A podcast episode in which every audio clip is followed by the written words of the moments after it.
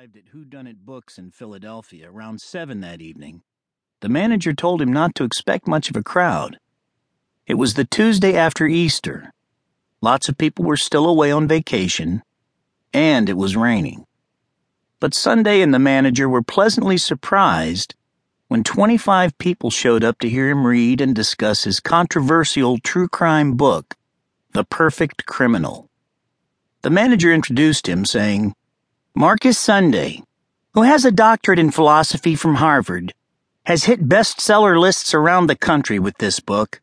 A fascinating look at two unsolved mass murder cases explained by a truly original mind focused on the depths of the criminal soul. The crowd clapped, and Sunday, a tall, sturdy man who looked to be in his late thirties, stepped to the lectern wearing a black leather jacket, jeans, and a crisp white shirt. I appreciate you coming out on a rainy night, he said, and it's a pleasure to be here at Whodunit Books. Then he talked about the killings. Seven years earlier, two nights before Christmas, the five members of the Daly family of suburban Omaha had been slain in their home. Except for the wife, they were all found in their beds their throats had been cut with a scalpel or razor. The wife had died similarly, but in the bathroom and naked. Either the doors had been unlocked or the killer had had a key. There had been a snowstorm during the night, and any tracks were buried. Fourteen months later, in the aftermath of a violent thunderstorm, the Monahan family of suburban Fort Worth was discovered in a similar state a father and four children under the age of 13 were found in their beds with their throats slit.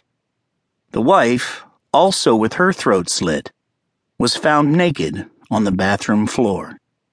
Once more, either the doors had been unlocked or the killer had had a key. Again, owing to the storm and the killer's meticulous methods, the police found no usable evidence. I became interested because of that lack of evidence, that void, Sunday informed his rapt audience. Sunday said that the dearth of evidence had confused him at first. He talked to all the investigators working the case, but they were equally baffled. Then his academic training took over, and he began to theorize about the philosophical worldview of such a perfect killer. I came to the conclusion that he had to be an existentialist of some twisted sort, he said.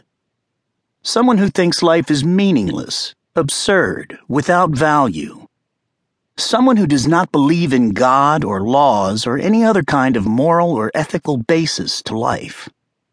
Sunday went on in this vein for some time, reading from the book and explaining how the evidence surrounding the murder scenes supported his controversial theories and led to others. The killer's disbelief in concepts like good and evil, for example, perfected him as a criminal, made it impossible for him to feel guilty, which was what allowed him to commit such heinous acts with dispassionate precision.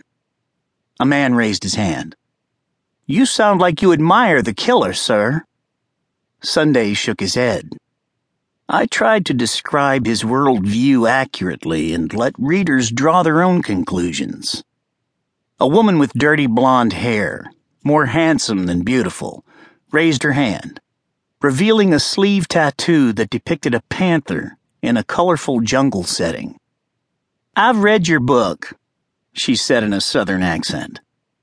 I liked it. That's a relief, Sunday said. Several people in the audience chuckled. The woman smiled, said, can you talk a little about your theory of the perfect criminal's opposite, the perfect detective?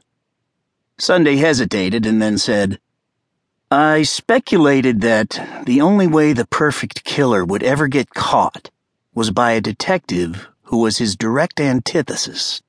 Someone who believed absolutely in God. Someone who was emblematic of the moral, ethical universe and of a meaningful life. The problem is that the perfect detective does not exist and cannot exist. Why is that? she asked. Because detectives are human.